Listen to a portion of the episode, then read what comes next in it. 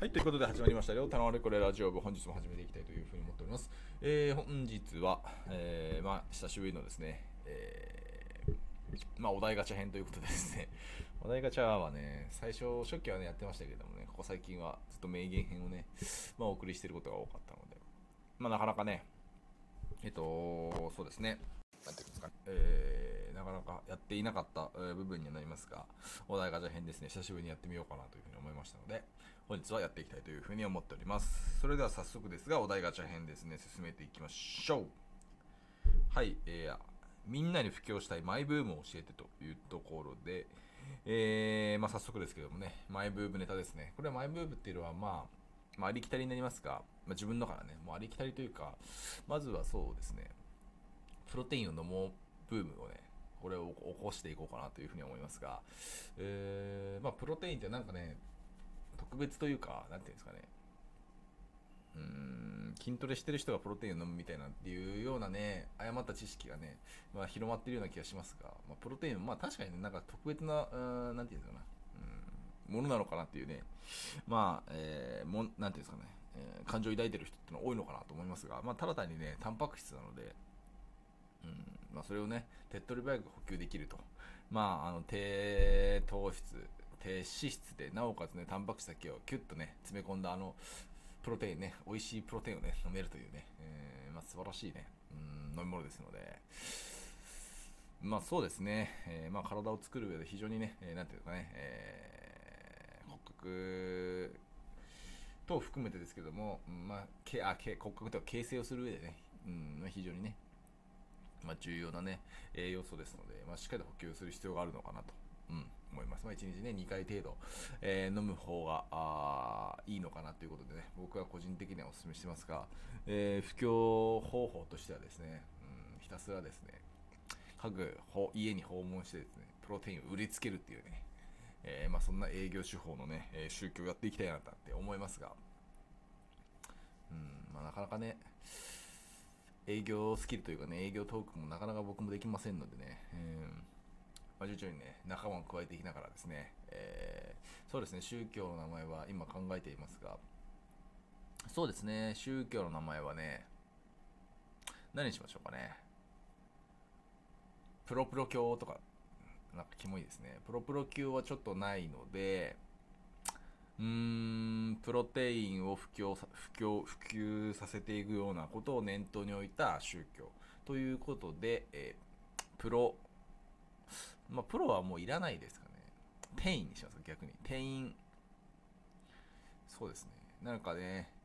いいのが思いつけばいいんですが、この放送中にね、思いつけばね、ズバッてね、ちょっと決めたいなっていうふうに思いますが、ちょっとね、思いつかないですが、うーん、ごくごく、ごくごくプロテイン鏡とかね、なんか いや意味わかんないですかね。まあ、そんな感じでですね、ごくごくとか、あ、ごくごく教はちょっと意味わかんないんで、ごくごくプロテイン教とかは何でもいいんです。まあそんな感じでね、宗教の名前はそれにしますが、えっ、ー、と、あ、また、えーと、使ってしまいましたが、プロテイン、ごくごくプロテイン教。まあ、各家に訪問してプロテインを売りつけるながらですね、プロテインの良さをね、普及していくというね、まあ、素晴らしい宗教ですので、まあ、もしよかったらね、えー、皆さんもね、ご参加していただければと思いますし、はい。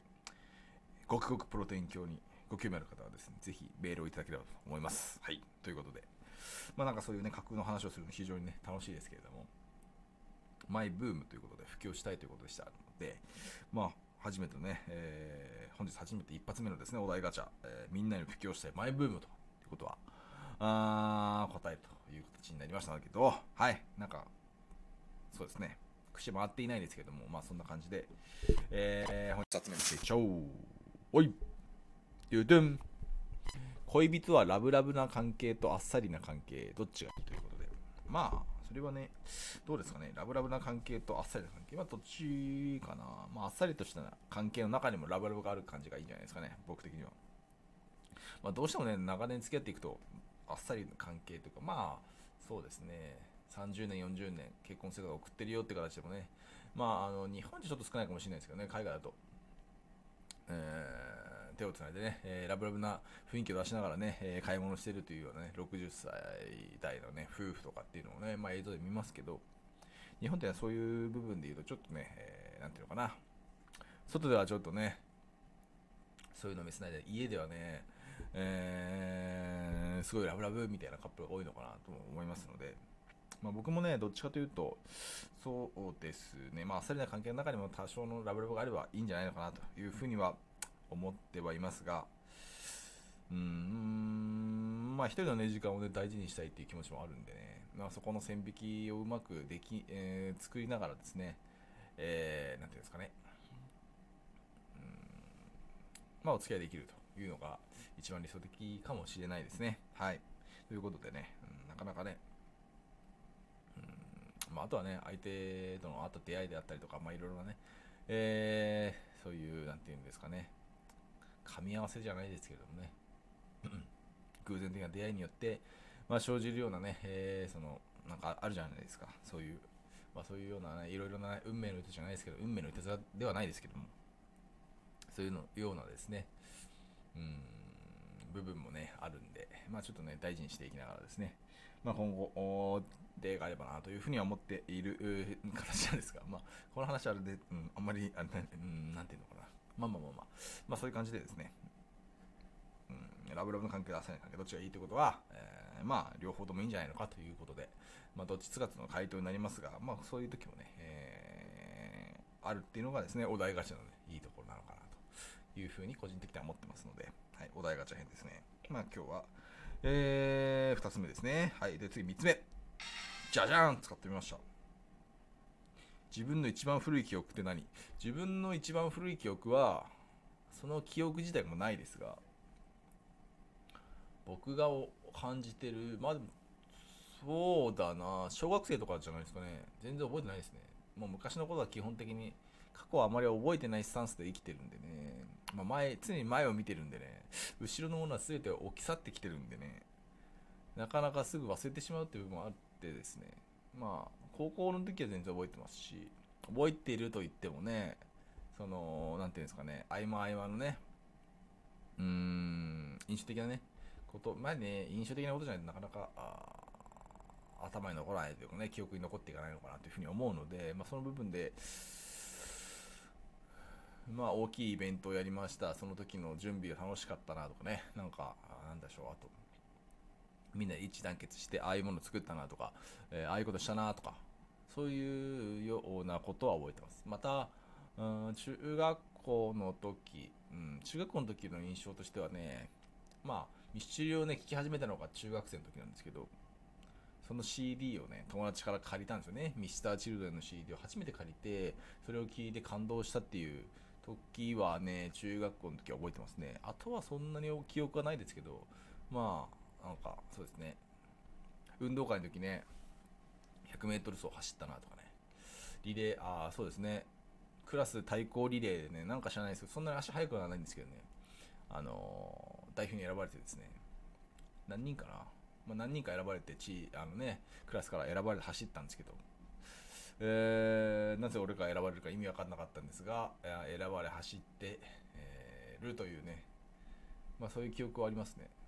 で、小学校は、あまり記憶正直ないくて、まあ小学生の時はなんかあの、あれですね、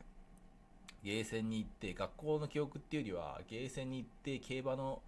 よくゲーセンに行ったらね、競馬のゲーム、コインを、あのかけてね、えーなんていうんですかね、1位になる馬を当てるようなね、えー、ちょっと、なんていうのかな、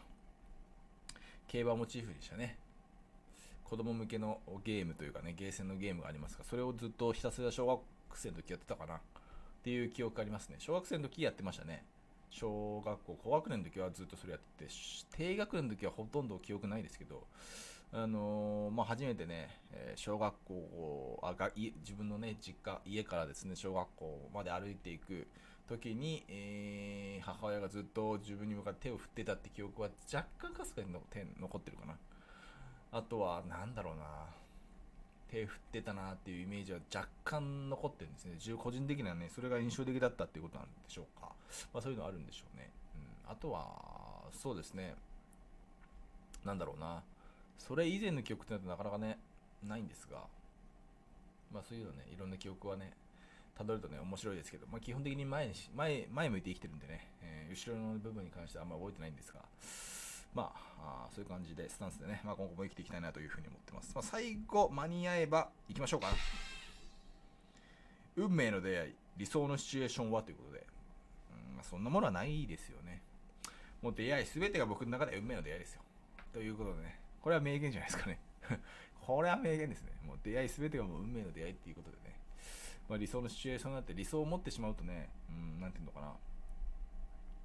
小さい出会いでもね、見逃してしまいますしね、えーこんな出会いか。なんてね、思ってしまうね、気持ちっていうのが僕的には嫌なので、ま、そういう理想とかはないですけど、